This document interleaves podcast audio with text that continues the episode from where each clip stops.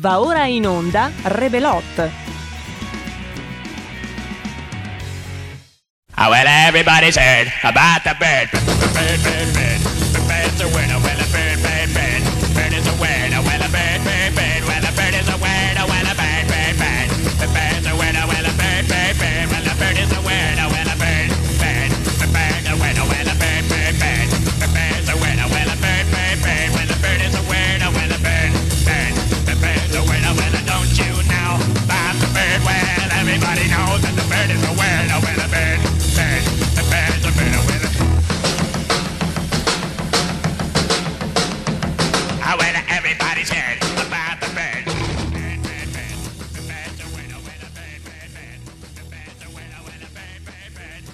Eccolo qua, eh. ma ben tornato. Eh, ciao, Sua Roberta. Maestà, faccio la radio ogni tanto, se non ho altri impegni. Esagerata. Io qui ad aspettarti, ieri. Ma te l'avevo detto. Io qui, come un qualsiasi aspirapolvere lasciato in un angolo. Non metterla giù così dura, Roberta, dai. Cioè, te l'avevo detto ieri, non potevo perché avevo una serie di cose a latere da fare. Io qui come una scema. Ma non metterla giù così dura, va che non mi senti in colpa. Cioè, può succedere, mamma mia. Io qui, a dire, adesso arriva, adesso arriva, adesso arriva.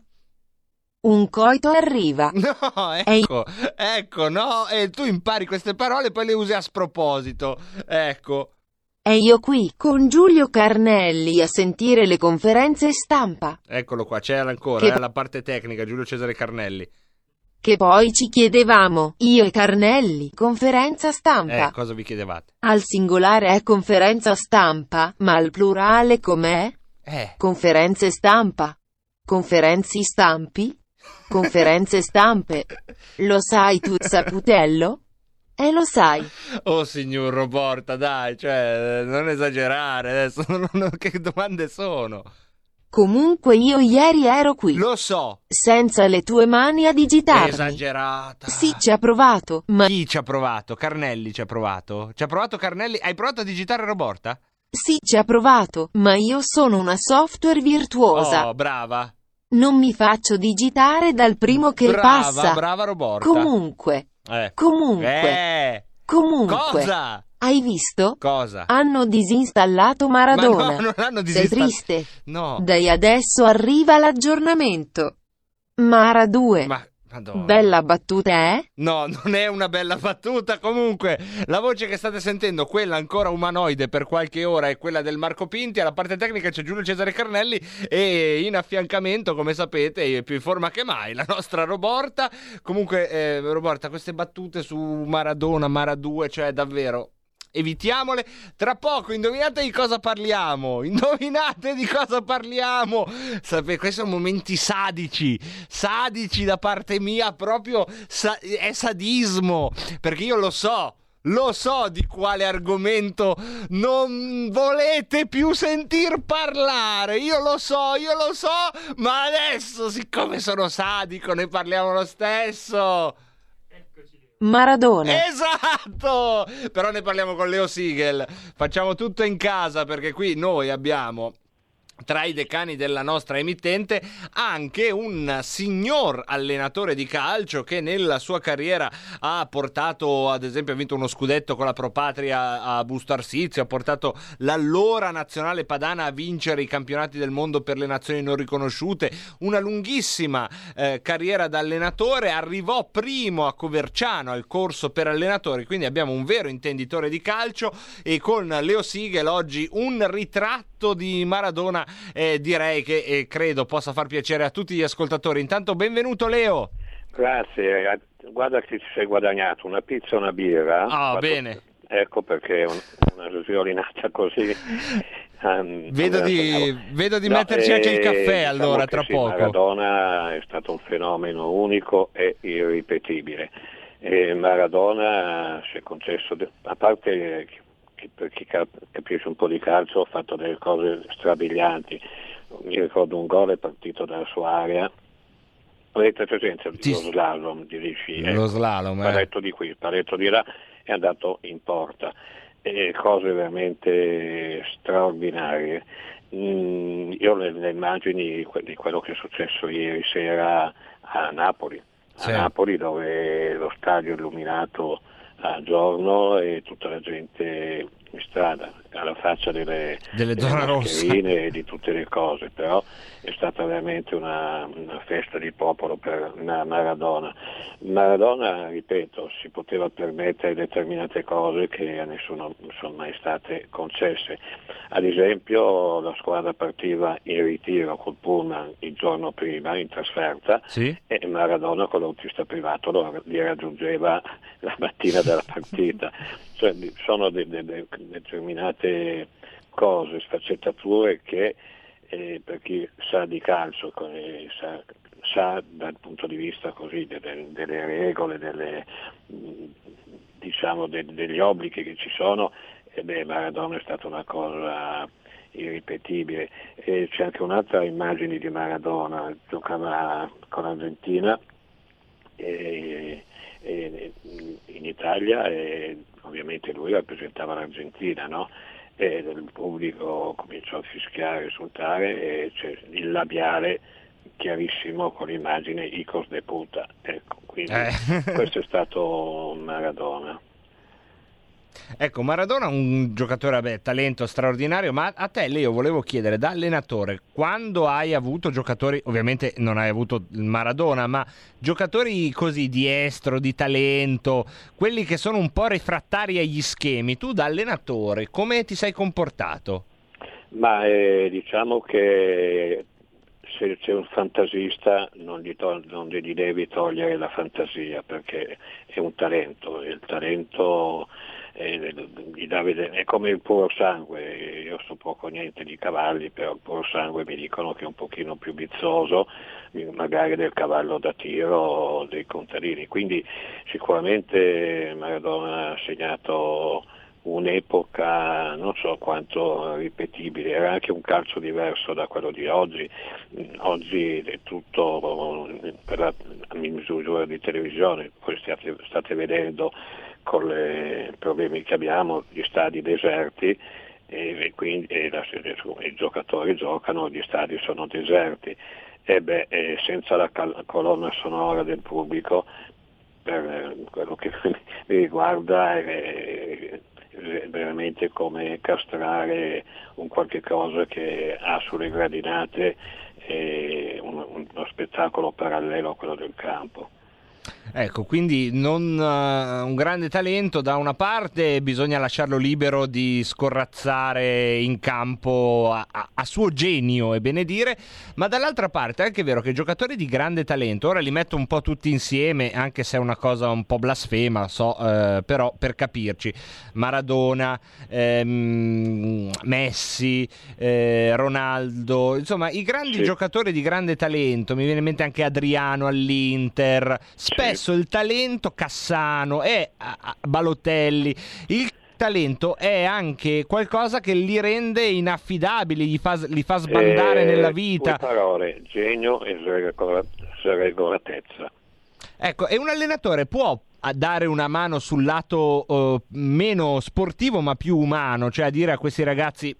Insomma, stai attento fuori dal campo, non andare in certi giri, non esagerare...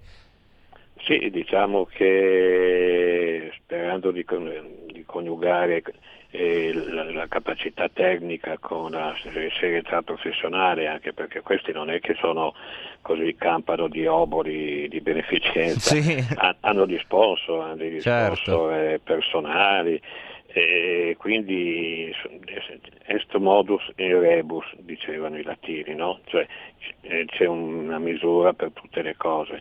E Maradona, credo che ovviamente ieri è stata mostrata su, sullo schermo televisivo, è stata mostrata l'immagine di Maradona calciatore, certo. Ecco, ma eh, Maradona non è che in Argentina sia stato tutto rose e fiori, certo, diciamo, assolutamente, qualche piccolo problema. Questa è so la santificazione che no? viene sempre fatta, no? Esatto. Ed è un po' un processo perché normale. Vedi, eh, il campione deve essere campione perché è un fenomeno calcistico, ma deve avere anche la testa del campione e deve capire quando è il momento di staccare la spina e quando è il momento di essere un buon esempio. E Maradona in questo è mancato, le favelas con Maradona che sembrava uno straccione, mancava che facessimo la colletta in Radio Padania. Beh, questa è la sua forza però, no? Partito dalla, dalla strada veramente, forse anche la sua fragilità, nel senso che non, ave, non ha mai avuto intorno a lui la, una serie di persone che magari gli dicessero dei no quando era un dio. Esatto, eh, sempre stando su in punta di penna, scherzando, e un giorno ti dissi che tu eri un Messi, ti ricordi? Sì, un po' esagerato Messi. No, eh, sì, io voglio essere il Gigi Meroni per... di Radio Padania, visto sì, che parliamo però, di personaggi Messi, eccentrici. Messi un talento, un talento, eh, te lo posso dire, tanto non, credimi, non, non ho nessuno che mi obbliga a dire no, ma tu eh, ti guadagnasti, per, per poco che posso capire io, questo, questo, questa etichetta.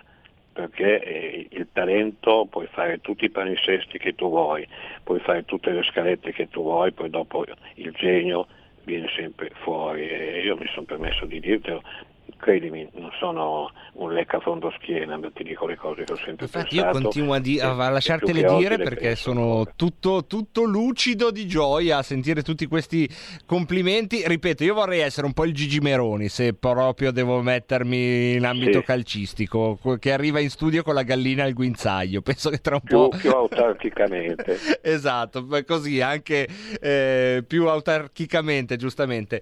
Leo, eh, a te la domanda delle domande, siamo all'ultima ma calcistica. Dopo Maradona chi, chi può essere un giocatore che te lo ricorda? Dicono tutti Messi, però secondo me non c'è Maradona in Messi. No, è il Pibile Oro, e così lo chiamavano, il Pibile Oro. Secondo me, per poco che ho di esperienza, che è quantità, non solo qualità, se no l'esperienza non conta niente, e secondo me non, non c'è un Ibrahimovic che... È più Ibrahimovic, vero? Anch'io ecco, sono d'accordo. Forse, forse Messi, Messi ecco. Beh, ma Messi mi sembra che abbia, è un fuoriclasse assoluto, anche lui è toccato evidentemente da un qualcosa di divino, ma non ha uh, quella, non so come dirti, quella scintilla che Ibrahimovic ha, e che è in qualche modo una scintilla selvaggia che lo può accomunare molto alla lontana a Maradona.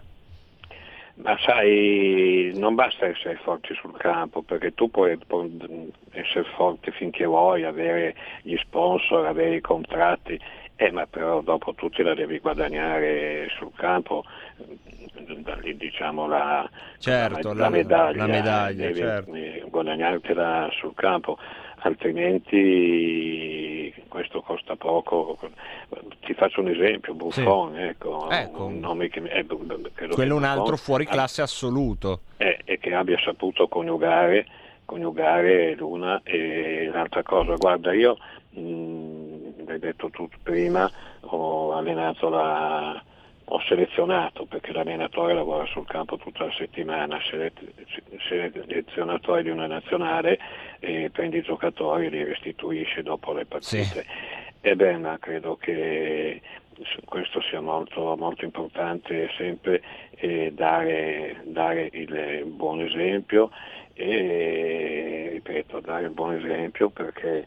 Mh, è importante. Il calcio è pur sempre una disciplina, non c'è la disciplina dell'atletica leggera, c'è la disciplina del calcio, e guarda, io so quando sono andato a Gallivare con la nazionale della Padania, e beh, ma la prima cosa la prima cosa che spiegai ai ragazzi era: signori, nessuno vi ha obbligato a venire, non siete in gita premio, ok? Ecco, quindi non siete in gita premio e dovete onorare la bandiera. Arrivarono in Lapponia decine di camper dei nostri tifosi. Sì, sì, lo ricordo bene. Ecco, e io andai un pochino fuori di, di, not, di notte, io dormivo con la, le calzini nere sugli occhi, perché sono di mezzanotte. Eh, non è facile. Ecco. E mi ricordo che vieni un pochino fuori di, di, di testa quando, per due cose: uno, quando la tazza del ristorante La tazza come le arighe affumicate era messa a fianco alla frutta cotta, che non era una grande esperienza. E la seconda, quando eh, Umberto Bossi non trovò più di, di meglio che prendermi il giocatore e portarmelo in collina, era uno buono, era crossato, me l'ha portato in collina a vedere i soli di mezzanotte. Ecco, eh, te, ti ha portato ecco, via il giocatore. Io, io dormivo con i calzini neri sugli occhi, ecco, e questo qui mi ha portato via.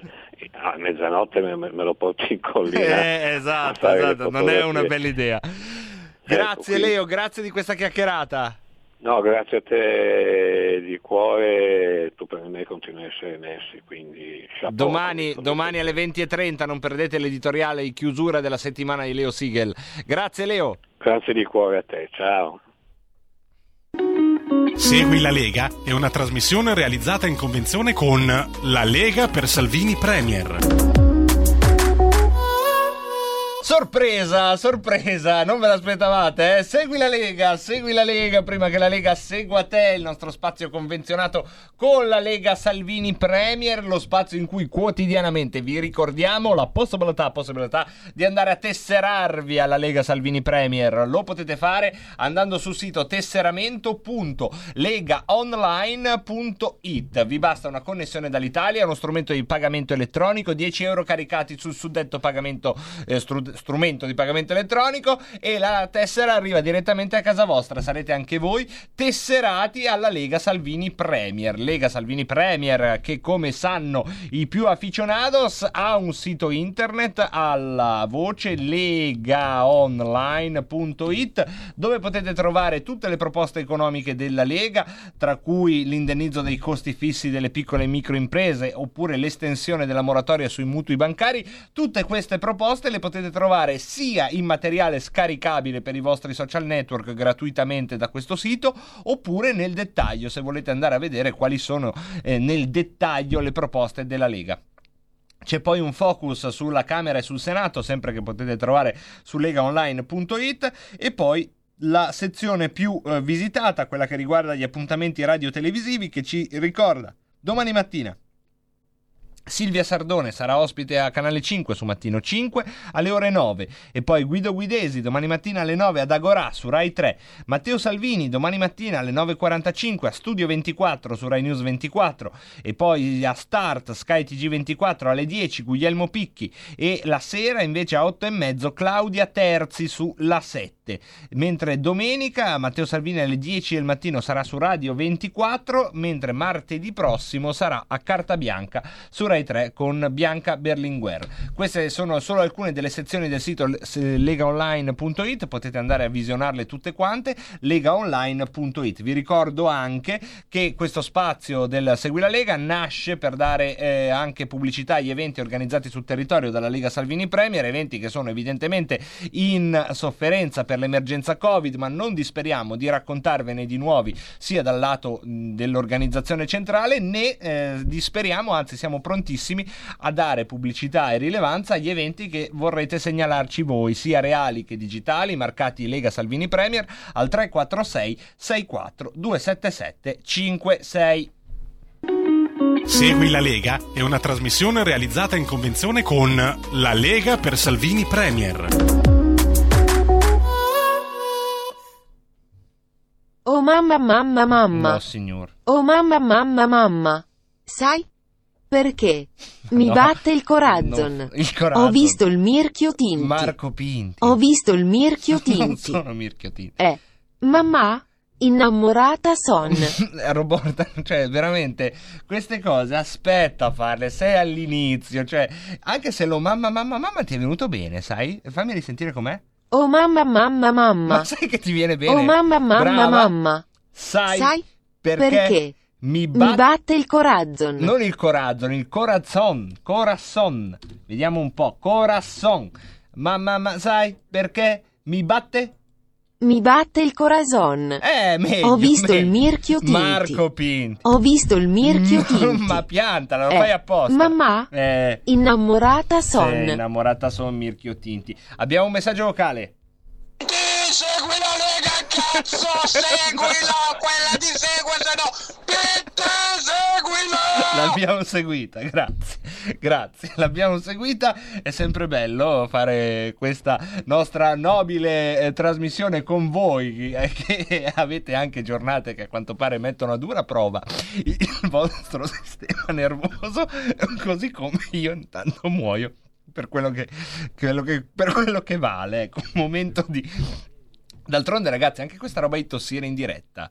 Possiamo ringraziare il Premier Conte che ci ha davvero rappresentati tutti, tutti, eh, anche noi che contiamo poco e siamo qua dietro questi microfoni, diciamo, non particolarmente, non in diretta mondiale, ecco, per intenderci.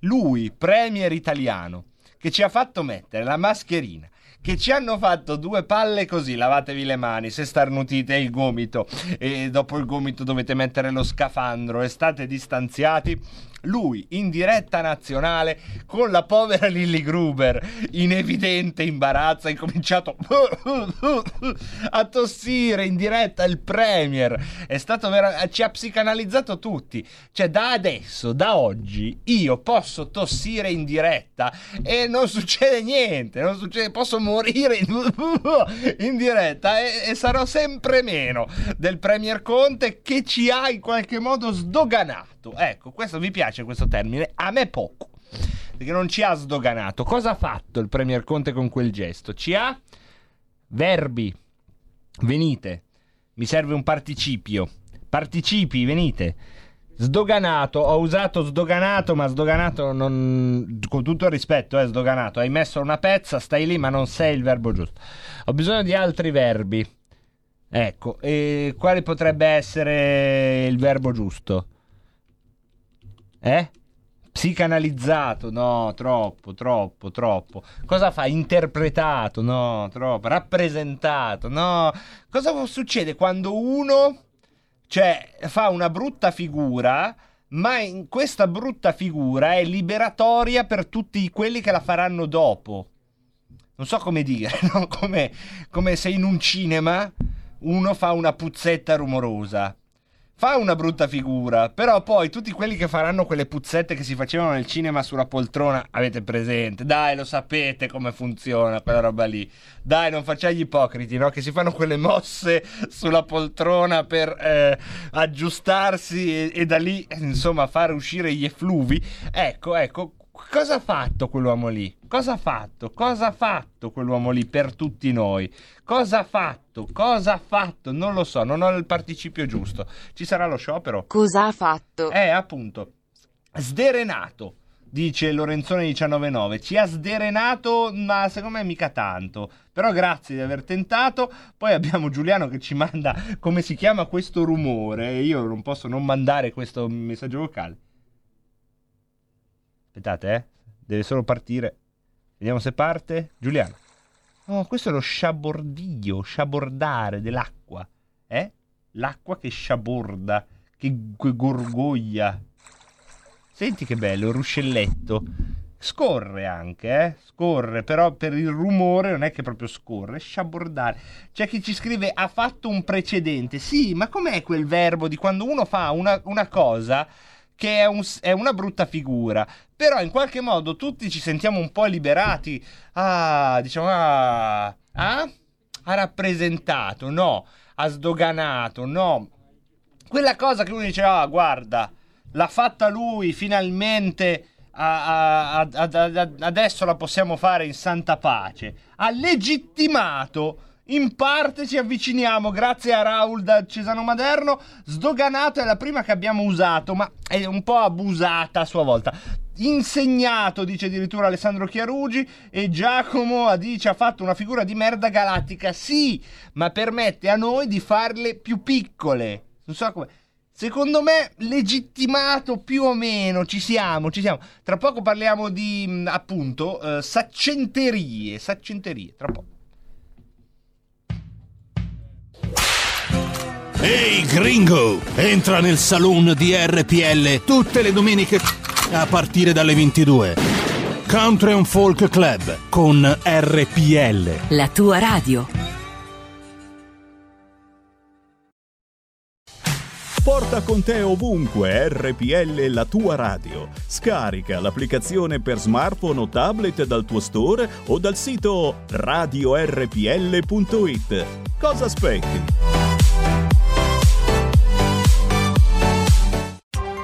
Coming Soon Radio, quotidiano di informazione cinematografica. Ehi ragazzi, sono Spider-Man e sono in vacanza in Italia. Niente paura, ci penso io a salvarvi. Spider-Man. Wow.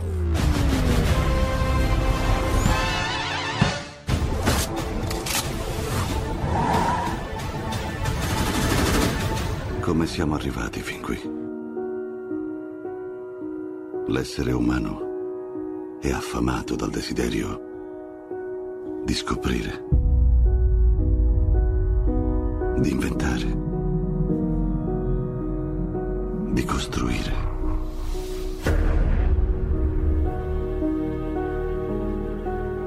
Il futuro dipende dalla nostra capacità di portare avanti queste idee. Una responsabilità che ricadrà sulle spalle delle nuove generazioni.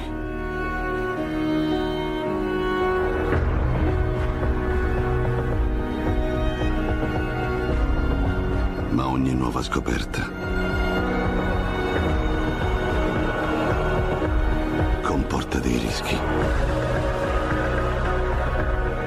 dei sacrifici e delle conseguenze.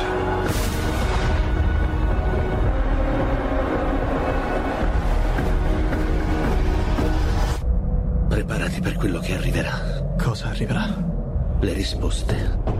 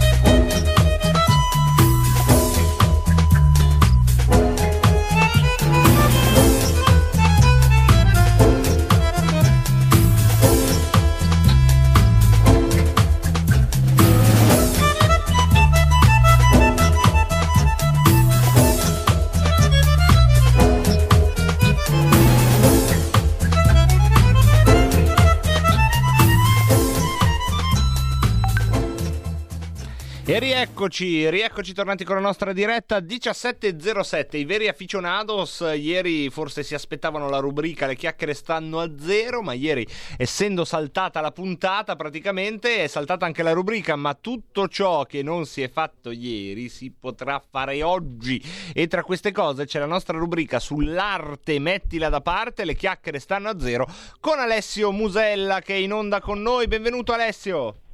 Ciao Marco, ciao a tutti quanti. Allora Alessio, con te insomma stiamo facendo da tempo uh, queste puntate in cui cerchiamo di raccontare eh, quelle che sono gli ingredienti dell'arte. Abbiamo parlato di scultura, di gallerie, di artisti, abbiamo parlato di tante cose. Non abbiamo ancora parlato di quell'atteggiamento lì, quello che secondo me allontana tante persone dal discorso artistico e che fuori onda tu hai giustamente ehm, riassunto in un termine: saccenteria. Cioè l'artista si pone sempre o spesso con un'aura saccente, come se fosse tornato da un posto precluso all'umanità e cercasse di ehm, insomma far valere questa sua primogenitura morale prima di tutto verso il pubblico. Come nasce, come si diffonde, come si contagia, come si combatte questa alterigia? Guarda che bella parola che è venuta fuori. Ma alterigia. Allora, anche, anche, anche saccenteria mi piace, eh, perché è un neocoluto, perché non so neanche se esista, però senza saccenteria lo utilizzerò. Va bene, io, io sono per l'alterigia, comunque ci siamo capiti, dai. Sì, assolutamente. Ma allora di fondo ehm, l'arte mh, si è un pochino sempre resa esclusiva a prescindere, no? Ma non solo tanto gli artisti, perché gli artisti una volta erano schivi non perché volevano diventare dei personaggi, ma perché lo erano, perché erano introversi. Viene in mente De André, no? Che prima di essere convinto a fare un concerto dal vivo ha dovuto subire delle pressioni pazzesche da parte di Paolo Villaggio, da parte di tutto il suo entourage, per fare quel famoso, poi famigerato concerto alla bussola. Se no De André non, non cantava dal vivo. No, ma perché, allora, attenzione, ci sono delle persone che eh, vorrebbero rimanere dietro a... Uh, alle quinte o comunque dietro la telecamera, no? Per cui nel campo musicale ci sono un sacco di autori uh, di cui non conosci neanche i nomi e neanche i volti, ma che hanno scritto le più belle canzoni uh, che ascoltiamo quotidianamente. C'è gente che non è fatta per andare sul palco e per cui non ha voglia uh, di esporsi. Questo in tutto, sia nell'arte che nella musica, soprattutto nella musica, anche perché nella musica poi mettere, cioè, essere un buon compositore, per cui saper scrivere è un conto, saper fare musica e comporre musica è un altro, saper cantare è un altro. Per cui non è detto che, cioè, i famosi cantautori ehm, tanto di cappello, perché di solito riescono a scriversi i testi, alcuni anche la musica, e riescono anche a interpretarla, però non è così semplice. Nella, eh, nella musica invece, nell'arte invece, l'arte in teoria non si impara, no? Cioè, tu un talento tu ce l'hai naturalmente, e spesso volentieri chi ha questo dono, eh, quantomeno se andiamo anche nei pass- nel passato, non so se vi ricordate la classica cosa del non avevano da mangiare, per cui disegnavano e pagavano il loro pranzo con dei disegnini fatti su dei tovaglioli, che poi dopo, sì, una volta diventati famosi, sono diventati dei pezzi. Sì, sono quelle leggende che sono in parte storie vere, no? Ma sai, sono leggende relativamente, perché anche adesso, eh, tra ehm, adesso va bene un po' meno in effetti, però fino a vent'anni fa, nel momento in cui tu eri in giro, parliamo di Pietrasanta, per esempio, Pietrasanta, sì, che è sempre stata una, la città d'arte per eccellenza, perché è piena di fonderie, ehm, un sacco di artisti famosi sono arrivati e sono diventati eh, cittadini di Pietrasanta, per cui possiamo parlare di Mitorai piuttosto che Botero, piuttosto che eh, ce ne sono un, un sacco che comunque passano da Pietrasanta. Negli anni venti trenta anni fa, eh, quando non c'erano ancora i media e comunque queste persone erano lì per imparare, no? Eh, non era detto che le loro opere venissero vendute, per cui erano gli sporchi di, eh, di polvere di marmo eh, che passavano da un bar all'altro, se la raccontavano, però spesso volentieri non c'era neanche dieci euro da mettere in tasca, cioè diecimila sì, lire.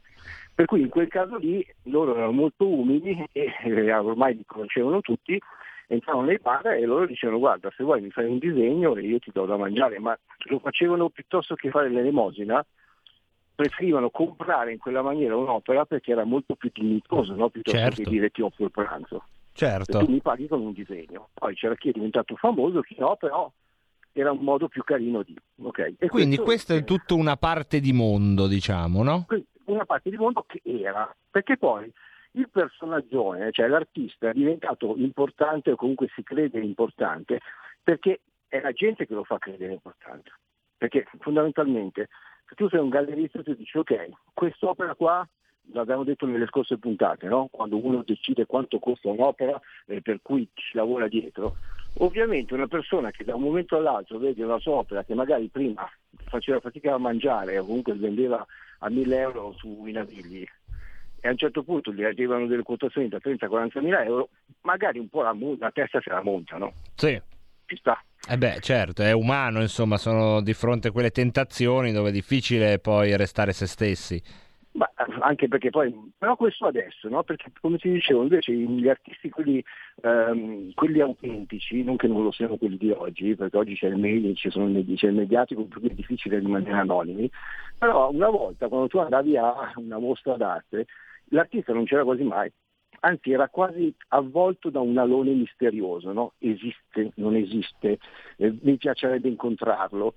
Raramente si poteva incontrare perché molti collezionisti chiedevano voglio incontrare l'artista, no? Certo. Per due motivi non te lo facevano incontrare. Uno per creare sempre l'alone, perché attenzione, ci si divide tra il gallerista e mercante d'arte, ok?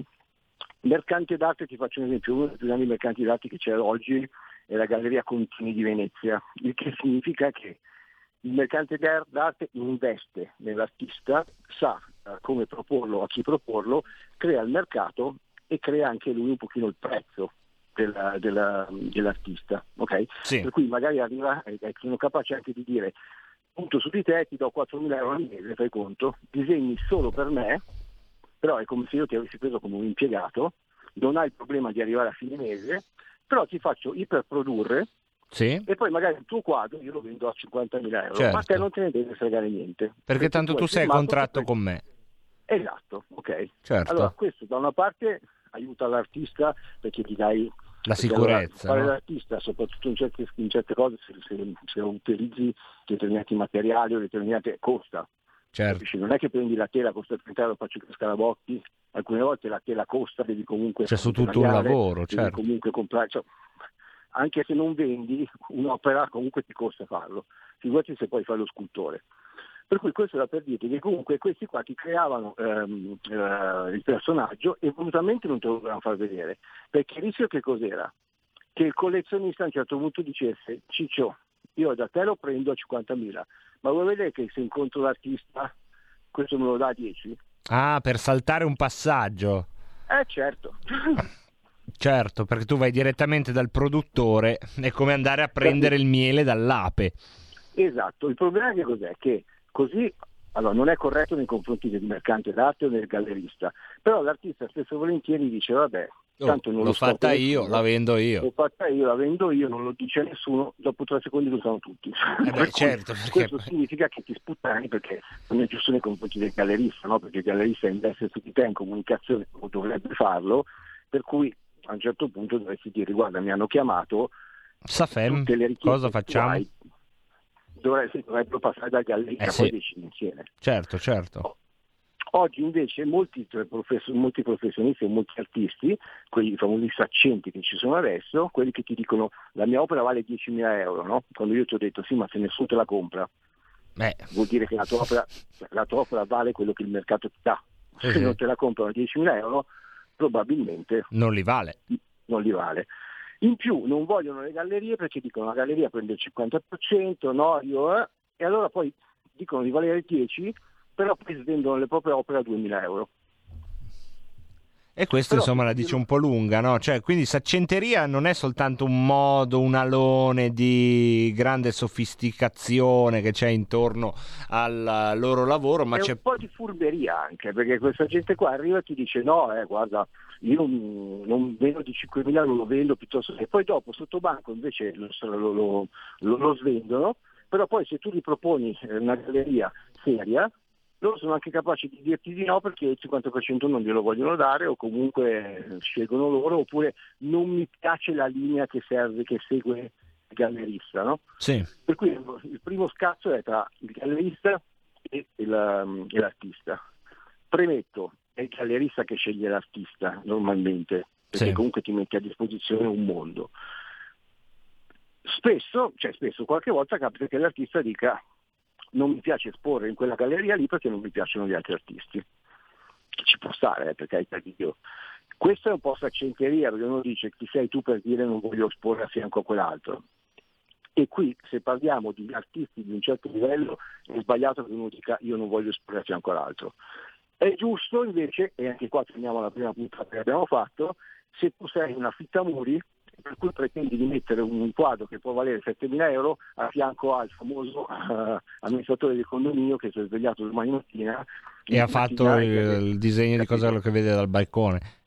Esatto, sotto quel punto di vista lì non è più saccenza, ma è, è un altro discorso del lavoro degli altri. Ecco, però c'è però anche poi... questo, volevo, scusami, chiederti una cosa, diciamo spezzando una lancia a favore dell'autore, però prima eh, sento che ho interrotto un tuo ragionamento, finiscilo pure Alessio. No, no, no, anzi no, guarda, mi hai interrotto, non mi ricordo, però dico una roba tutto, sennò poi dopo me la fai tagliare, eh, volevo fare in bocca al lupo, no, questo a Numa Echos, che è una cantante, una musicista, scrive i testi, scrive dei libri ed è anche un artista. E come si chiama? E faceva anche Numa Echos. Numa? Okay. Numa Echos. N U M A E C O Z, eh, scusa, H O S. Comunque dopo Numa Echos. Numa Echos, esatto.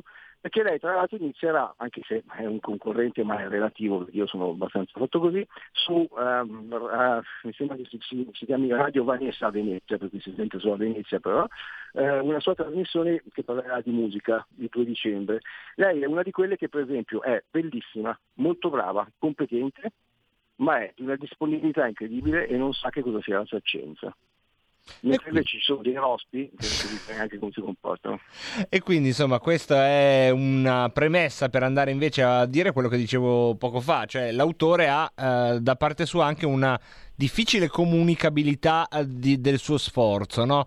Mm, ha sempre timore che poi l'opera gli venga sottratta.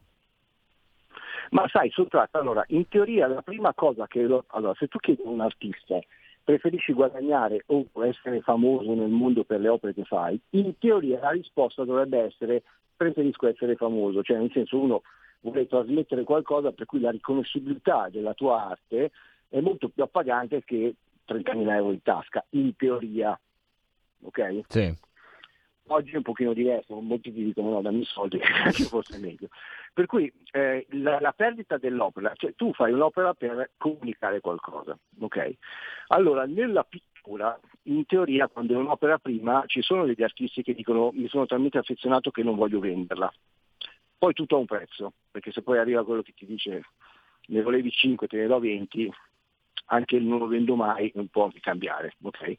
Però concettualmente poi sono contenti e magari vogliono sapere dove va, perché in effetti tra sapere che va in una casa dove la possono vedere tante persone o in uno scantinato, ci sono delle persone che ti dicono allora preferisco che rimanga in galleria e che non si venda, sì, piuttosto sì. che sapere che non lo vede. Che va in uno scantinato, insomma. Perché ci sono molti che magari comprano, allora questo si parla degli investimenti di un certo tipo, allora, perché chi compra arte si divide in diverse categorie, c'è quello che la compra perché gli piace, a prescindere, e se la vuole mettere in casa. Mm?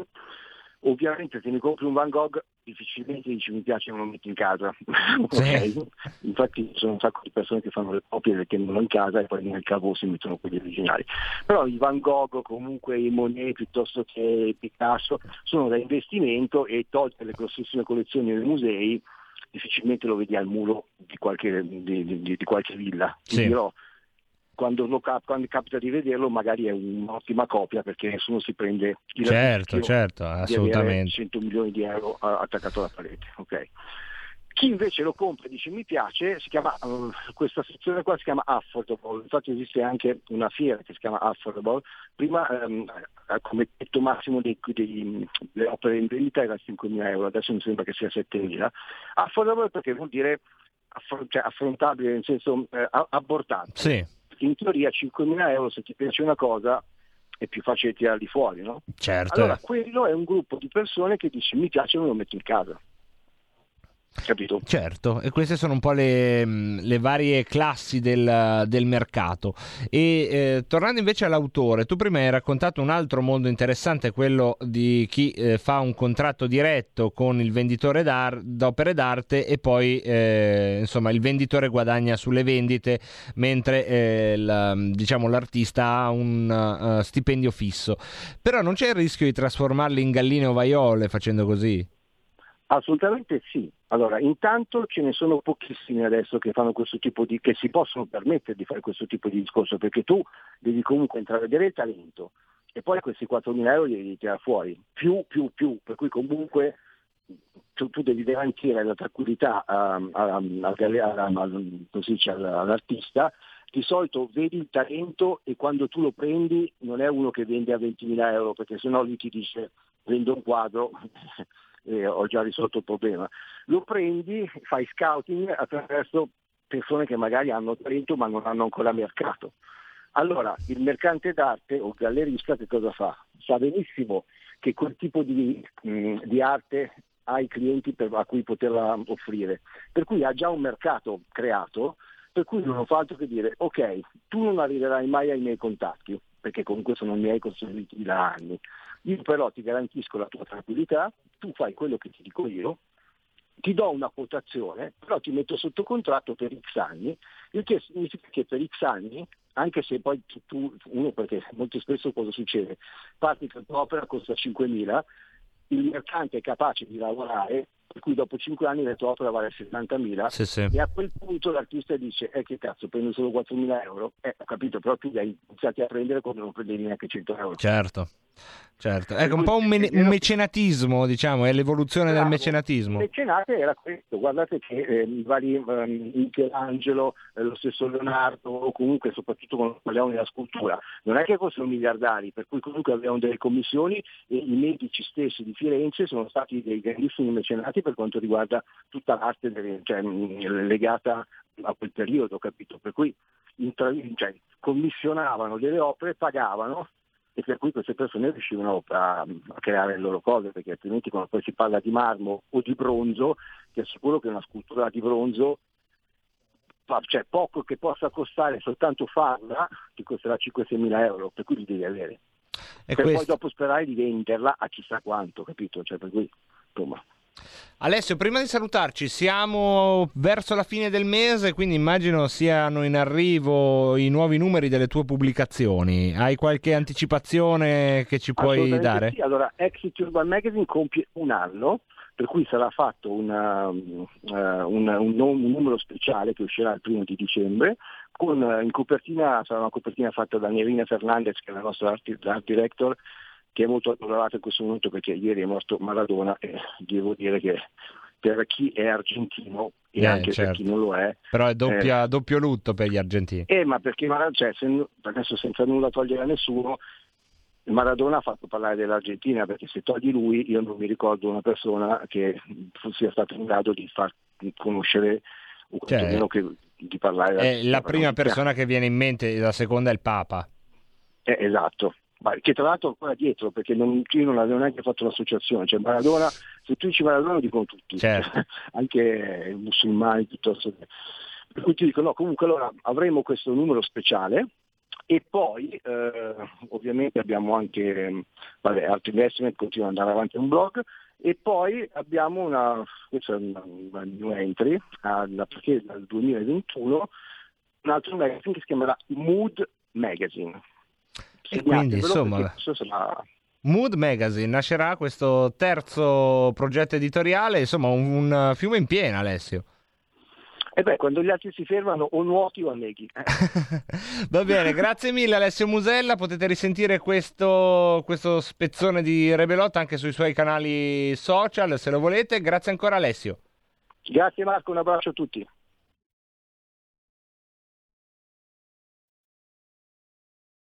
Me lo ridai? Grazie, eccoci, siamo tornati, siamo tornati ancora qualche minuto, eh, qualche minuto, poi dopo si entra nella parte, nella parte tutta politicosa del pomeriggio. Ve lo dico subito, ci sarà la grande conferenza stampa del centrodestra che spiega come mai il centrodestra unito ha votato sì allo scostamento di bilancio del... Eh, tanto però non far vedere Roberta in mutande nello schermo, eh, esatto, ma io dico, ma guarda te, c'è proprio Carnelli alla parte tecnica. Cosa vuoi dire, Stellina mia bella? Cosa vuoi dire? Comunque, perché non dici le cose che fai? Ma cosa? Intendo, a parte è le radio. A parte la radio cosa faccio? Eh, devo dirlo. Perché hai tutti quei S G R E T N? Ma cosa stai dicendo, Roberta? Ma cosa stai dicendo? Ma no, te non stai bene a volte. Perché hai tutti quei... Quei cosa? Perché hai tutti quei segretini cretini? Segretini cretini? Quali sono i miei segretini cretini? Ad esempio. Ma come parli, Roberta? Tu a volte, a volte svirgoli, cioè, mi piace perché il software più... C'è Roberto. Ah, c'è Roberto? Va bene, diamo spazio a Roberto. Sì. Pronto? Pronto, pronto, pronto. Benvenuto, Roberto. Ciao, Ciao Gino Zinchi. Ciao, grazie come Roberto. Sto Gino bene. Zinchi, come stai? Sto bene, Mirchio ah, Tinti. Ah, ah. G- Gino Zinchi. Dindi bindi, bimmi mimmi. Bindi bindi. Ciao Roberto. Ecco, adesso io me ne vado. Ciao, io me ne vado, io me ne vado. Vi lascio fare. Allora, allora. Allora, allora. Vai. Hai, ha fatto bene Roberta a rimproverarti, perché ieri l'hai lasciata da sola come una folletta aspirapolvere, vedi? In giro per gli uffici. Eh, ha vedi. Fatto bene a rimproverarti. Ecco. Brava Roberta, brava Roberta. Adesso passiamo alle cose serie. Vai. Eh, il tuo, il tuo interlocutore di prima. Grazie Roberto. Il, ha... Inter- Grazie Roberta. Eh. Se tu, tu la inneschi, lei risponde. Cioè, non è che... sì. È ovvio eh, che risponde. Cioè, c'è l'innesco come per il pietardo. Eh, la inneschi, lei poi dopo reagisce. No, perché, perché, allora, Roberta, ieri Gino Zinchi, Gino Pinti, Gino quello che è, era in giro per i boschi del, del Maresotto, sì? A raccogliere le, le, le castagne. Perché Gino Zinchi con tre buchi nel sedere. No, no, ti ho sentito. Castagne. Ti ho sentito. Mi, mi ha detto, allora, mi no, ha detto cose irriferibili, lasciamo perdere. Passiamo alle cose serie. Allora, tutte le quattro di prima ha detto Maradona ha fatto parlare dell'Argentina e nessuno ne parlava. Allora, il primo che ha fatto parlare dell'Argentina è stato Peroni. Vabbè, sì. Prima lui, poi la, prima lui, poi la moglie. E poi Videla che aveva messo in piedi ecco. dei voli straordinari. Eh sì, proprio simpaticissimo era, Videla. Eh, Con... eh, era, era grazie. La cosa, era la cosa migliore che potevano inventare. No, direi Ciao. proprio di no. Grazie al nostro Roberto. Una breve pausa, poi torniamo. Il futuro appartiene a chi fa squadra. Le radio italiane si uniscono per giocare la partita da protagoniste. Nasce l'app Radio Player Italia. centoquaranta stazioni in una sola rete. Scegli la tua preferita e ascolta il suono perfetto del digitale. Gratis, senza registrazione, senza interruzioni, compatibile con tutti i device. Le notizie, la compagnia, la musica scelta da chi la ama, la conosce e la vive. Scarica Radio Player Italia. Il futuro batte con la radio nel cuore. Anche R P L è disponibile su Radio Player Italia.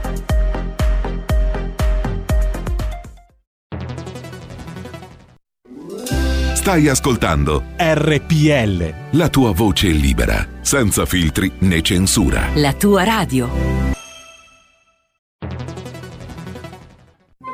Wow, che bella auto nuova! Chi ha parlato? Sono io, la Digital Radio. Ma io non ho la Digital Radio. Questo è quello che pensi tu, analogico che non sei altro. Io invece sono qui, yuhu, proprio nella tua auto. Mi vedi? Mi senti? Forse la Digital Radio è già nella tua auto per farti vivere tutto il piacere del suono perfetto. Controlla bene se hai la funzione D A B Plus, da quest'anno di serie su tutte le auto nuove. Dibidi dobidi D A B. Anche R P L, la tua radio, è in Digital Radio. porta con te ovunque R P L, la tua radio. Scarica l'applicazione per smartphone o tablet dal tuo store o dal sito radio r p l punto i t. Cosa aspetti?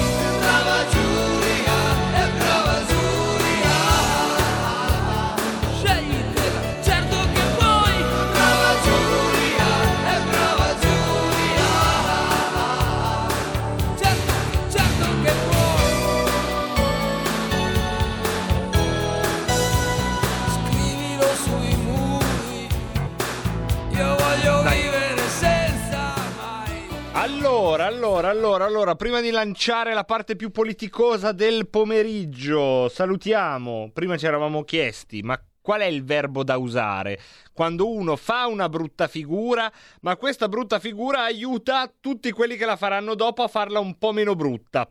Tipo Conte che dopo aver no ma io, io non, po- non posso ripeterlo quello che è successo dopo averci rotto eh, tutto quello che c'era da rompere per nove mesi, dopo averci terrorizzato che saremmo morti per uno starnuto, che dovevamo mettere la mascherina e non basta la mascherina di comunità, bisogna mettere la mascherina chirurgica e che dobbiamo provarci la febbre tre volte al giorno dappertutto e che non si può sciare perché è pericoloso, lui si presenta ma io io quel io ma, si presenta in diretta nazionale in prima serata è comincia a tossire.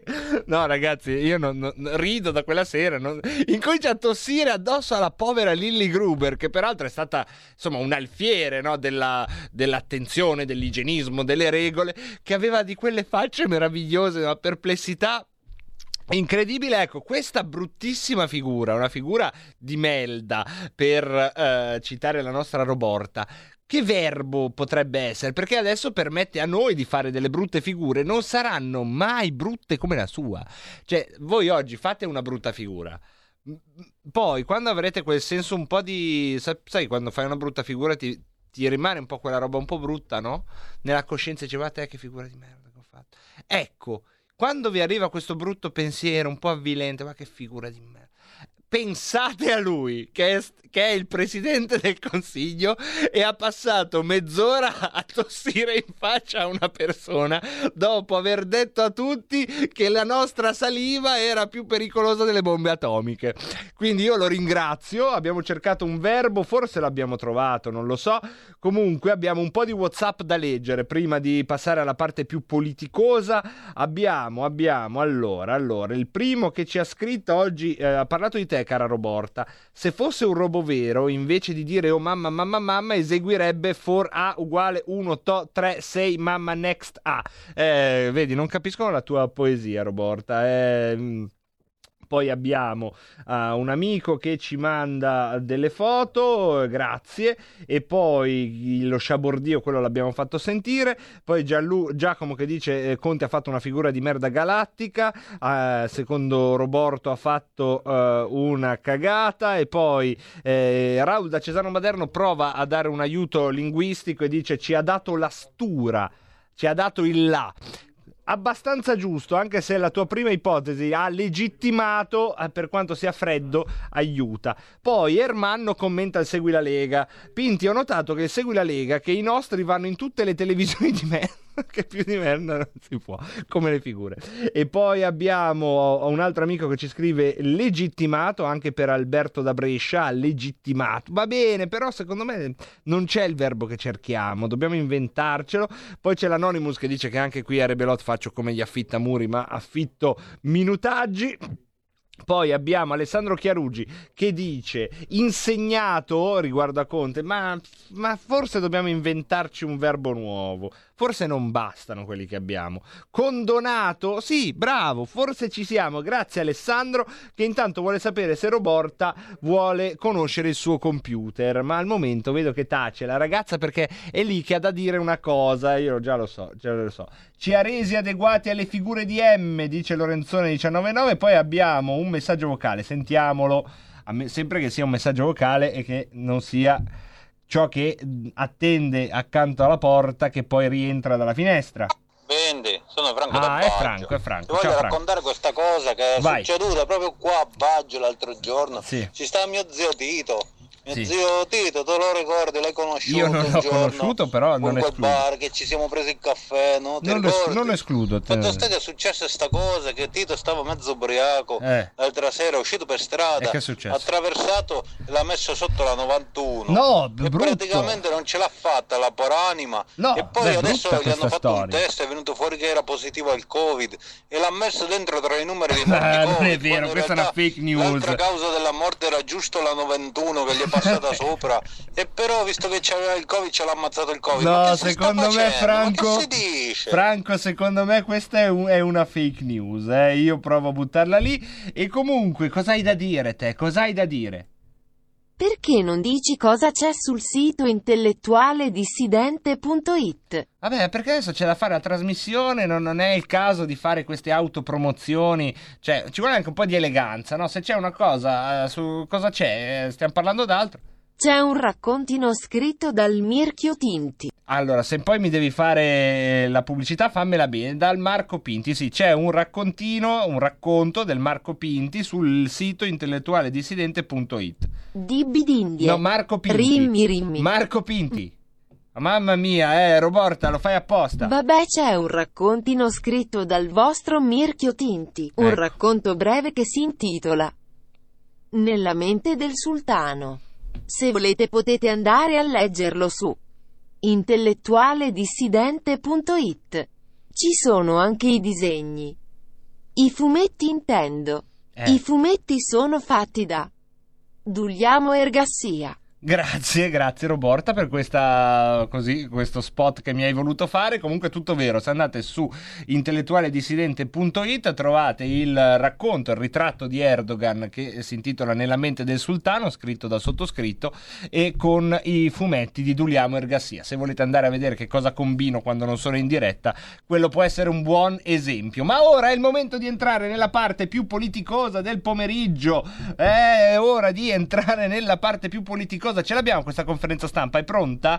La sto per mandare io, perfetto. Ma come faccio che continu- Allora ragazzi, diamoci appuntamento domani qui alle sedici e trenta. Tutti voi che ci state scrivendo, Sam da Bagolino, eh, Giuliano da Torino e poi quest'altro amico che ci parla di Maradona tirando fu- Dani, dice ma era un evasore fiscale, ma sì per carità, ma poi dopo morti siamo tutti santi.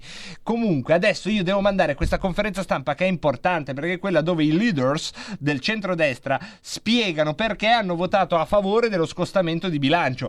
Mi sembra di notare dei vostri WhatsApp che non ve ne scosta poco, però va mandata, siamo su R P L, eh, per d'incibacco va mandata.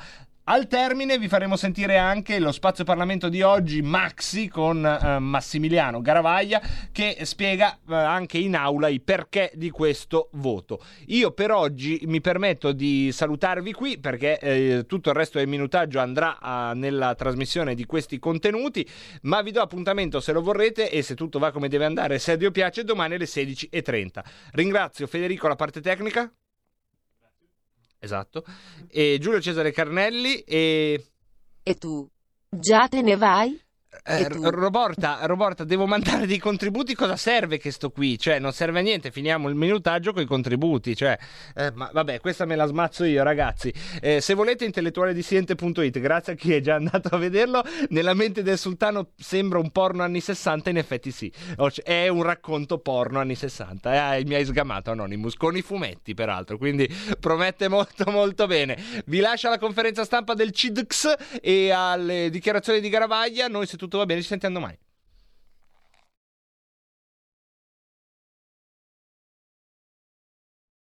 Adesso clicco un attimo di, di pace. Ah, ma io aspetta, sai che cosa ho fatto? Mi, mi, siamo in diretta, ovviamente. No, perché io ci tenevo a dirla in diretta questa cosa, perché ovviamente io ho, uh, ho tolto. Ma tu ce l'hai lì, però ce l'hai pronta.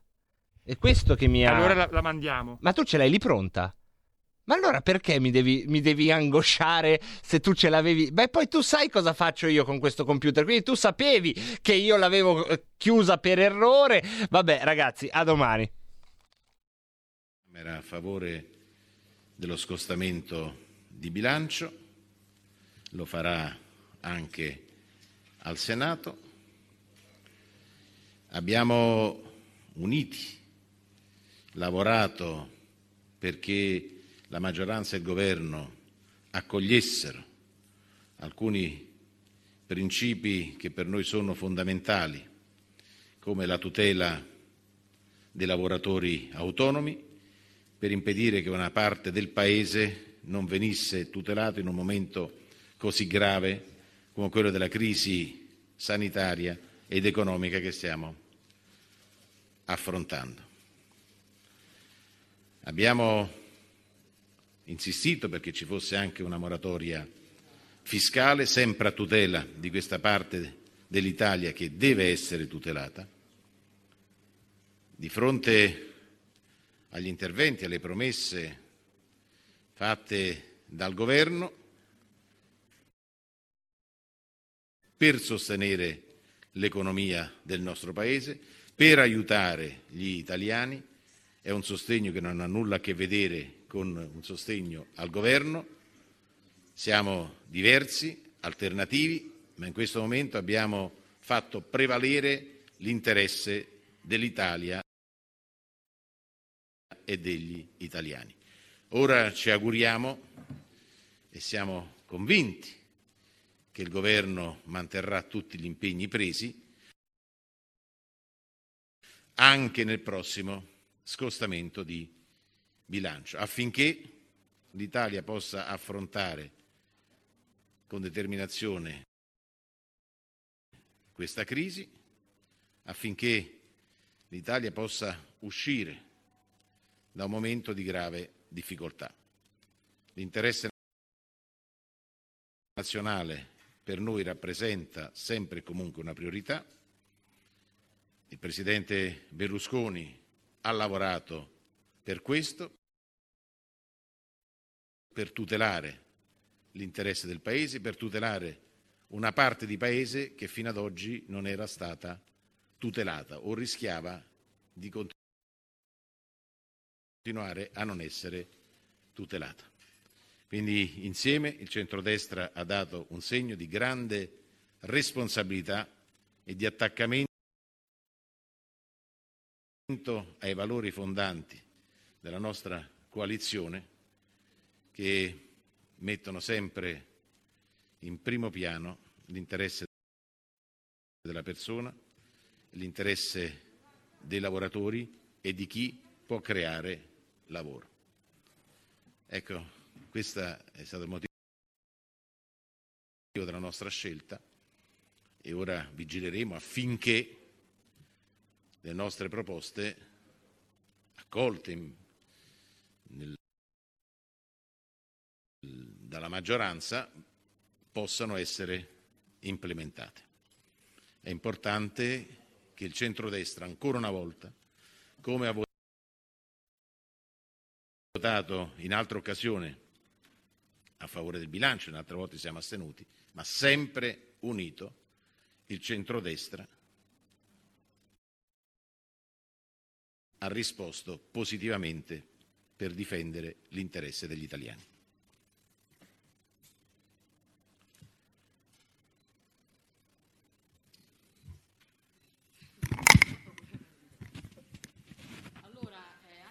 Fratelli d'Italia, ovviamente compattamente con il centrodestra, ha scelto stamattina di votare favorevolmente allo scostamento di bilancio che è stato proposto dal governo eh, per una questione di merito e per una questione di metodo. La questione di merito è che noi abbiamo costretto il governo italiano a riconoscere qualcosa che denunciamo da mesi, e cioè che sono stati abbandonati milioni di italiani. Fino ad oggi il governo lo ha negato, dovendo scrivere nella richiesta di scostamento di bilancio che le risorse andranno a quelle categorie, conferma quello che noi sosteniamo da mesi. Ci dà ragione, seppure con ritardo, il che significa che con un lavoro molto lungo di proposte, di attenzione eh, e di disponibilità che abbiamo ancora una volta, eh, che ci ha visto ancora una volta protagonisti, noi abbiamo costretto la maggioranza a rivedere le sue posizioni e a dare risposte a milioni di italiani che fino ad oggi non ne hanno avute. Eh, sono contenta nello specifico che, seppure con ritardo, la maggioranza anche qui arrivi eh, sulle proposte di buonsenso che abbiamo formulato da mesi, da settimane, da giorni. Segnalo che siamo stati noi a dire che i ristori non si potevano basare esclus- esclusivamente sui codici Ateco, ma andavano valutati su base di contrazione di fatturato, perché indipendentemente dal fatto che le attività fossero state chiuse per decreto, c'erano moltissime aziende che soffrivano per la condizione e la situazione che si era creata e non si poteva far finta che non esistessero. E siamo stati noi a dire che i ristori non bastano perché bisogna intervenire sui costi fissi di quelle aziende.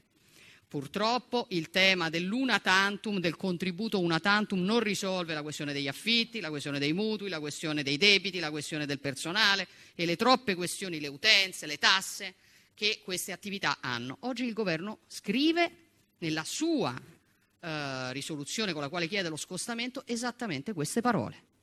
Parla di fatturato, parla di costi fissi ed è grazie al centrodestra, è grazie al lavoro che noi abbiamo fatto. Questa è la questione di merito. Chiaramente con otto miliardi non si può fare tutto, la questione non si esaurisce, battaglia di Fratelli d'Italia condivisa da, da tutto il centrodestra è da sempre quella, per esempio, per un sistema unico di ammortizzatori sociali, perché non si può immaginare che ci siano lavoratori di serie A e lavoratori di serie B. Se noi guardiamo il lavoratore dipendente, nell'epoca della pandemia ha comunque potuto contare su una cassa integrazione pari all'ottanta per cento dello stipendio, un lavoratore autonomo a cui fosse andata, diciamo, benissimo, in, al massimo ha preso duemila euro, duemiladuecento euro in otto mesi. Questa cosa qui non può più funzionare, le nostre proposte sono a disposizione per il futuro. La questione di metodo è che noi con questo voto stamattina dimostriamo una cosa che pure abbiamo spiegato in tutti questi mesi, e cioè che la eh, assenza di dialogo non era responsabilità dell'opposizione, ma era responsabilità del governo, perché non c'è differenza tra quello che abbiamo fatto oggi e quello che abbiamo fatto al voto, durante il voto dell'ultimo scostamento di bilancio. Abbiamo detto: non vogliamo votare a scatola chiusa, perché lo abbiamo fatto per due volte e buona parte di quelle risorse sono state dilapidate. Diteci che impegnate queste risorse su alcuni punti sui quali noi siamo d'accordo e votiamo. La scorsa volta il governo non fu disponibile e quindi noi ci astenemmo sullo scostamento di bilancio, perché non ci assumevamo la responsabilità di indebitare i nostri figli senza sapere a cosa sarebbero serviti quei soldi. Oggi abbiamo fatto la stessa identica proposta dopo mesi e la maggioranza ha cambiato idea. Quindi anche qui si dimostra ancora una volta che noi siamo sempre stati disponibili a dare una mano all'Italia, mentre la maggioranza per mesi e mesi ha pensato di potersi chiudere in se stessa per risolvere i suoi problemi interni, che ancora oggi deve risolvere. Perché mentre noi ieri ci abbiamo messo, penso, venti minuti a fare un documento comune, segnalo che la risoluzione della maggioranza è stata presentata un secondo prima che fosse votata, perché la maggioranza ha enormi problemi interni che non ha l'opposizione. L'opposizione è compatta, noi siamo consapevoli del fatto che solamente insieme raggiungiamo questi risultati, nessun partito singolarmente in una mattinata come questa avrebbe portato a casa questi risultati eh, che invece abbiamo portato a casa perché siamo stati uniti e compatti e siamo una coalizione forte che fa la differenza. Quindi questa è una cosa della quale ancora oggi, oggi siamo ancora più consapevoli, ma è evidente, è sotto gli occhi di tutti, che se fino ad oggi c'è stata una difficoltà a poter far camminare le proprie proposte, perché la maggioranza faceva appelli alla collaborazione a favore di telecamera, ma poi non c'era alla prova dei fatti alcuna voglia di collaborare. Chiaramente dovremo vigilare, perché le parole, per quanto significative, lasciano il tempo che trovano, anche gli atti parlamentari, per quanto significativi, diciamo, chi conosce qualcosa di tecnica parlamentare sa che possono essere facilmente aggirati. Quindi la nostra è chiaramente una ennesima dimostrazione di disponibilità ad aiutare l'Italia, però a maggior ragione, a maggior ragione intendiamo vigilare con estrema determinazione su quello che il governo farà con queste risorse, perché non saremo ovviamente disponibili a essere turlupinati dai, dai cinque Stelle e dal Partito Democratico.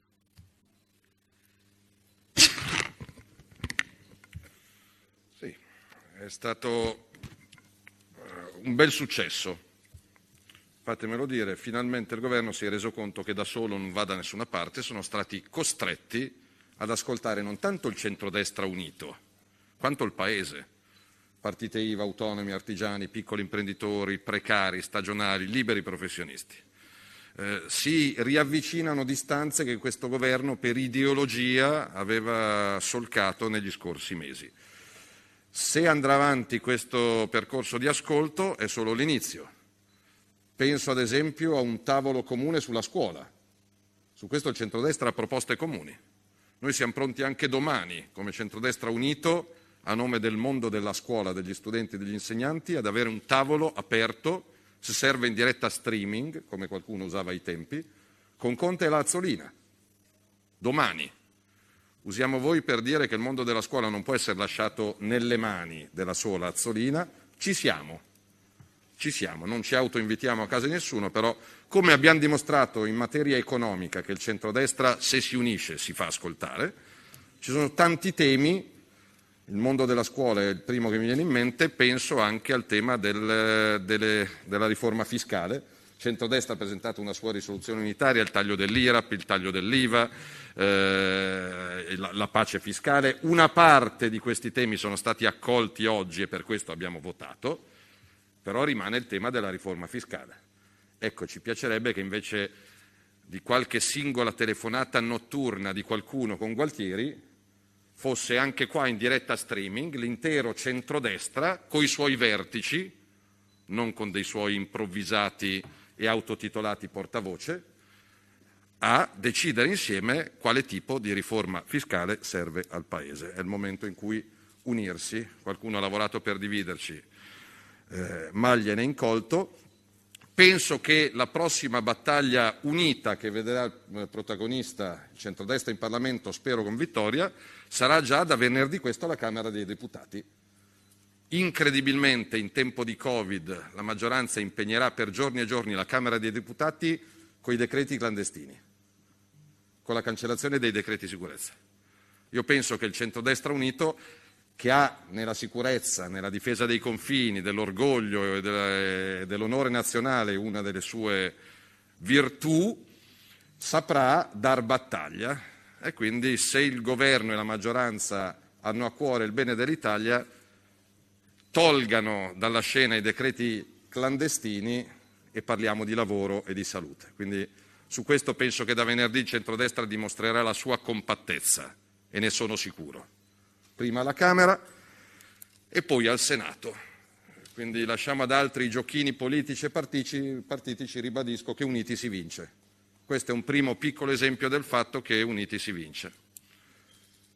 Se ci sono domande, al di là dei retroscena giornalistici, questa conferenza stampa è la dimostrazione plastica del fatto che a fronte di un governo, ahimè, diviso, c'è un'opposizione fortemente unita.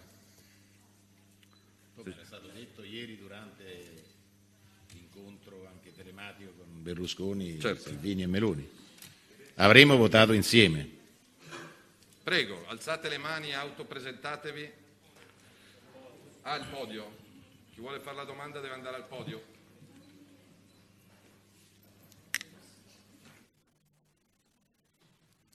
Valenti Di Agi, io volevo chiedere se questo voto di oggi può essere l'inaugurazione di una stagione diversa di rapporti eh, con il governo, cioè se veramente c'è la possibilità di una, secondo voi, di un primo inizio di una collaborazione anche sul piano del recovery, anche su altri fronti.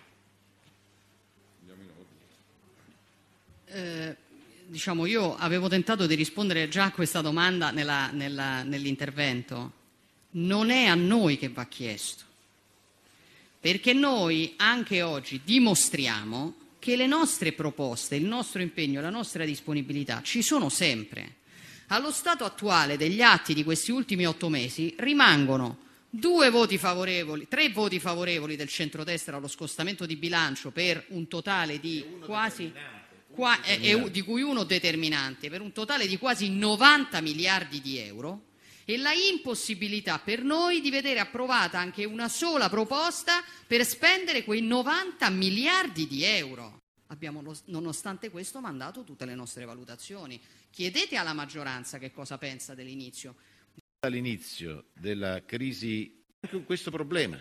Anche lei prima ne ha detto c'è stata una telefonata notturna di un improvvisato portavoce, l'improvvisato portavoce sappiamo chi è, è Roberto Gualtieri, il Ministro dell'Economia, e tra l'altro leggo proprio adesso Franceschini che ha detto sì sì sì, chapeau, a, chapeau al C A V, costretto alleati ad adeguarsi. Voglio sapere cosa risponde a Franceschini.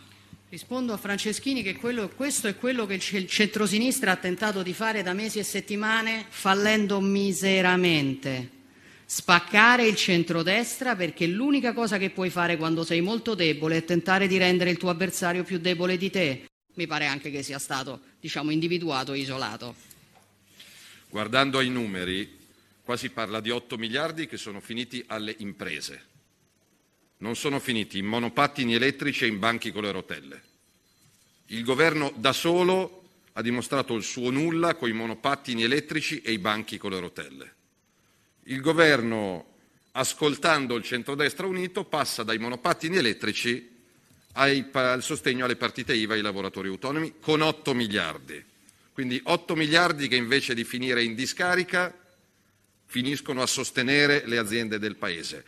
Nella prossima manovra economica, dove di, di miliardi ce ne sono di più a disposizione, due battaglie, penso al taglio dell'I R A P e al taglio dell'I V A, avranno più possibilità di essere ascoltate. Poi lo diceva giustamente Giorgia, al P D in enorme difficoltà eh, farebbe piacere avere un centrodestra diviso, ahimè rimane un pio desiderio. Anzi, fossi nella maggioranza mi preoccuperei di alcune parti della maggioranza sempre in più insofferenti di essere maggioranza e sempre più attente alle proposte dell'opposizione.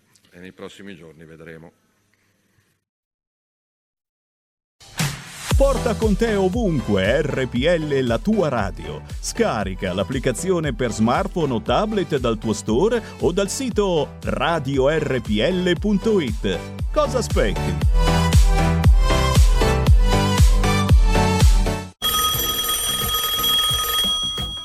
Pronto? Avvocato. Mi dica. C'è bisogno di lei. L'avvocato risponde. Ogni venerdì dalle diciotto e trenta con l'avvocato Celeste Collovati. Solo su R P L, la tua radio. Stai ascoltando R P L, la tua voce libera, senza filtri né censura. La tua radio.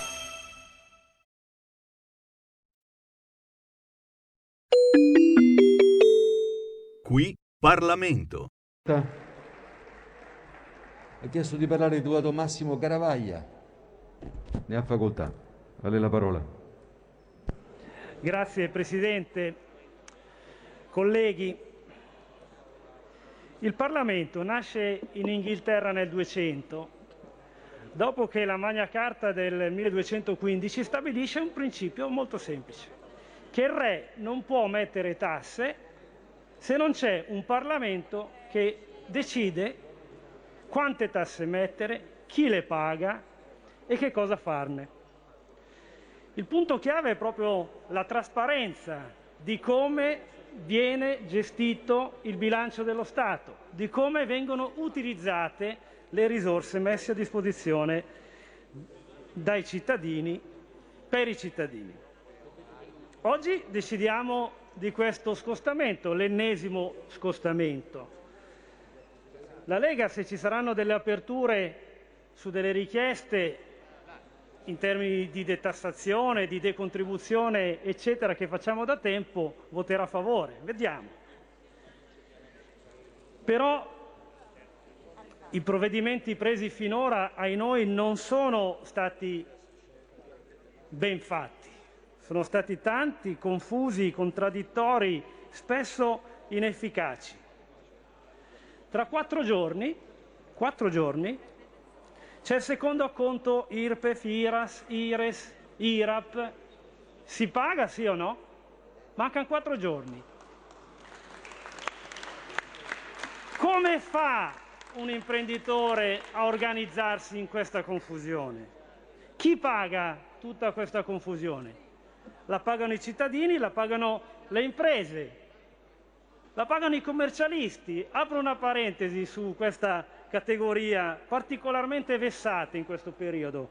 Oltre a doversi studiare norme che cambiano in continuazione e che sono uno contro l'altra, si sono visti anche delle due, due esempi, due cose veramente fastidiose. Si sono visti tagliare del venticinque per cento i compensi in caso di fallimenti. Perché? I giudici fallimentari no. Perché questa disparità?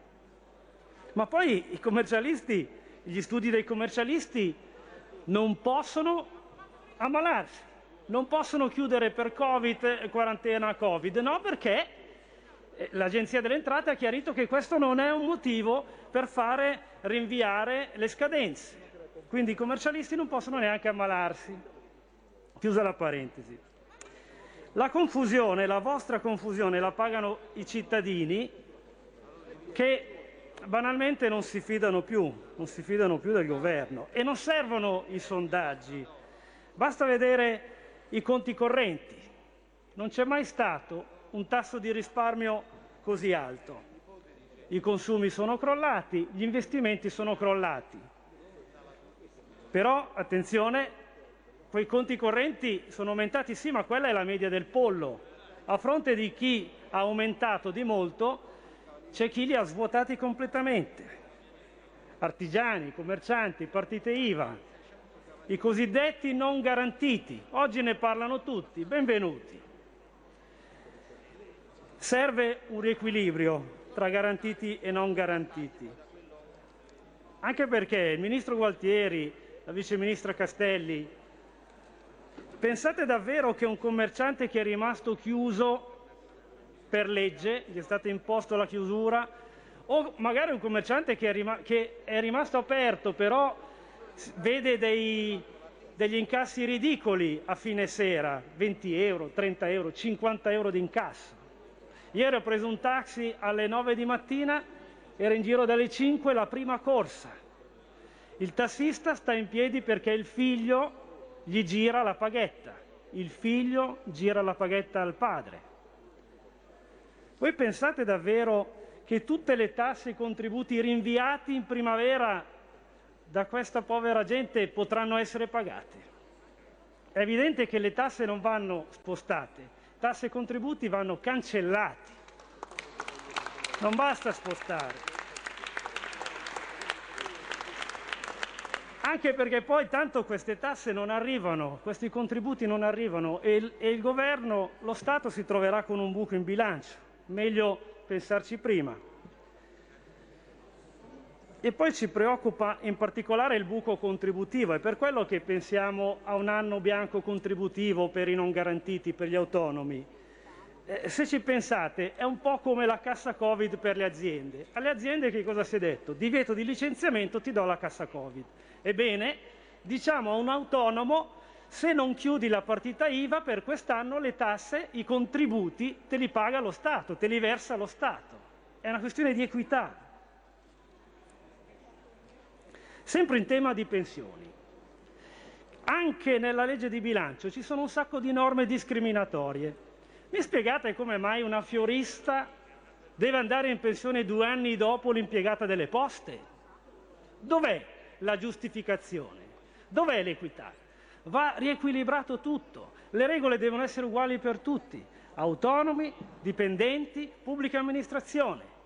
Anche perché poi, per inciso, l'impiegata delle poste spesso ha anche lo scivolo, per cui va in pensione quattro anni prima della fiorista. Va bene quindi lo scostamento, ma è un segreto di Pulcinella che il governo sta già lavorando a uno scostamento a fine gennaio. E qui casca l'asino, ma ci torneremo.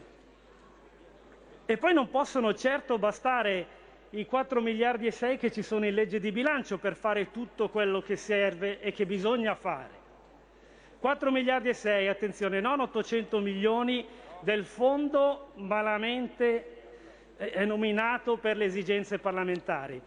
quattromilaseicento milioni, perché ci sono anche i tre miliardi e sei all'articolo duecentosette che sono di disponibilità del Parlamento, dei parlamentari, ma non esigenze parlamentari. Tagliare tasse e contributi è un'esigenza del Paese. Servono senz'altro poi altre risorse anche perché ci sono altre emergenze che il governo crea con le proprie azioni. E, eh, la novità di adesso è quella dello sci. Ok, ok, tutte le regole. venti miliardi di giro d'affari solo considerando la base, senza considerare l'indotto. Peccato che se uno da Milano va a Cervinia ci mette due ore e un quarto, se uno da Milano va a San Bernardino in Svizzera ci mette due ore, se uno da Milano va a Bormio ci mette due ore e mezza, se uno da Milano va a San Moritz in Svizzera ci mette due ore e un quarto. Secondo voi come finirà? Oltretutto pensiamo anche all'Austria. Tra l'altro l'Austria ha dimezzato l'I V A sul turismo dal dieci al cinque per cento, tra l'altro, cosa che dovremmo fare anche noi se vogliamo rimanere competitivi. Però, quindi abbiamo capito che servono tante risorse, servono risorse aggiuntive. Però attenzione, lo scostamento è previsto dalla Costituzione all'articolo ottantuno, dalla legge rinforzata, la duecentoquarantatré del duemiladodici, all'articolo sei. È chiarissimo. Si può fare uno scostamento di bilancio, cioè variare la legge di bilancio annuale con una maggioranza qualificata in caso di eventi straordinari al di fuori del controllo dello Stato. Questo andava benissimo a febbraio-marzo. La legge di bilancio era stata appena fatta. Arriva il virus cinese, cambia il mondo, necessità di fare uno scostamento, giusto, giusto, giusto farlo, giusto anche il rispetto delle regole. Nel duemilaventi però, adesso che c'è il Covid lo sappiamo ai noi, quindi non esiste approvare una legge di bilancio e un mese dopo fare uno scostamento di bilancio. Anche perché si è fatta anche una gran confusione sugli scostamenti, cento miliardi di scostamenti.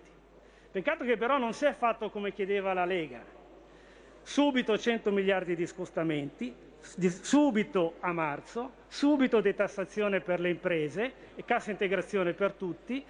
Si dava un messaggio chiaro, avete preferito tenere il braccino corto, fare le cose poco alla volta, risultato? Una enorme confusione, norme inefficaci, ai noi inefficaci. L'inefficacia la dimostra la sfiducia degli operatori economici. Avete sentito le audizioni? Anche le aziende che vanno bene, anche le aziende che esportano hanno bloccato gli investimenti. Tante aziende, tante nostre multinazionali tascabili che vanno bene, non vedono più l'Italia come la sede naturale, ma la considerano una country come le altre, un mercato come gli altri. Stanno pensando di andare via. Misure inefficaci, tanto che quando c'è stata la nota di aggiornamento abbiamo chiesto al Ministro Gualtieri, caro Ministro, ma di questi cento miliardi quanti ne sono stati spesi? Quanti ne sono rimasti? Ci rispose zero. Dopo una settimana fa il decreto ristori mettendo quattro miliardi, coprendo con quattro miliardi di soldi non spesi. Vabbè, noi non ci offendiamo, però si offende il Parlamento, perché è una questione di trasparenza. La Commissione Bilancio ha chiesto ormai da un mese questo dato al Governo. È un mese che chiediamo al Governo quanti di questi cento miliardi ancora non sono stati spesi. Quanti decreti necessitano ancora di decreto ministeriale, quante norme non sono operative. E ora, se anche ci venite a dire che li avete fatti tutti, non prendiamoci in giro. È peggio la toppa del buco, perché sanno tutti che se hai fatto il decreto adesso, manca un mese, quei soldi vanno in economia, non li spenti. Però l'effetto poi è banale. Se uno guarda il conto di tesoreria, a ottobre ci sono settantasette miliardi, a ottobre dell'anno scorso in tesoreria ce n'erano cinquantacinque. Per capirci, scostamento di cento miliardi e abbiamo venti miliardi in più in tesoreria. Ci spiegate perché? È come se uno fa un mutuo da centomila euro e poi tiene ventimila euro sul conto corrente. È una roba logica? Non lo so. Ma sono domande che facciamo per avere la trasparenza, per poter capire che cosa sta succedendo. Questo è il punto. Adesso siamo alla legge di bilancio. C'è la legge di bilancio. Sarebbe un bilancio falso, un bilancio che si modifica un mese dopo con un nuovo scostamento. Sarebbe un falso in bilancio. Nel duemilaventuno non ci sono eventi straordinari. L'abbiamo già detto, purtroppo che il Covid c'è, lo sappiamo. E allora se c'è da fare questo ulteriore sforzo, mettiamo queste risorse aggiuntive in bilancio. Mettiamo cinquanta miliardi, poi si farà il debito che serve, non si spenderà tutto, si spenderà il necessario. Ma cittadini e imprese devono sapere che lo governo e lo Stato c'è, subito, non che interviene eh, quando poi è troppo tardi. Questo è fondamentale. Oltretutto è anche il rispetto delle norme e anche il buonsenso. Come Lega poi ci impegniamo anche a dire una quota di queste risorse aggiuntive non vengono spese, vengono lasciate perché si deciderà in corso d'anno cosa è meglio fare. Però così si fa. Questo è il modo di operare, trasparente, corretto, serio nei confronti del Parlamento, cittadini e imprese, che hanno il diritto di sapere qual è il bilancio dello Stato. Un bilancio che si approva e viene modificato dopo un mese non è un bilancio vero. Quindi, Presidente, colleghi, la Lega c'è, abbiamo però diritto di avere da parte del Governo rispetto e trasparenza dei dati. Grazie.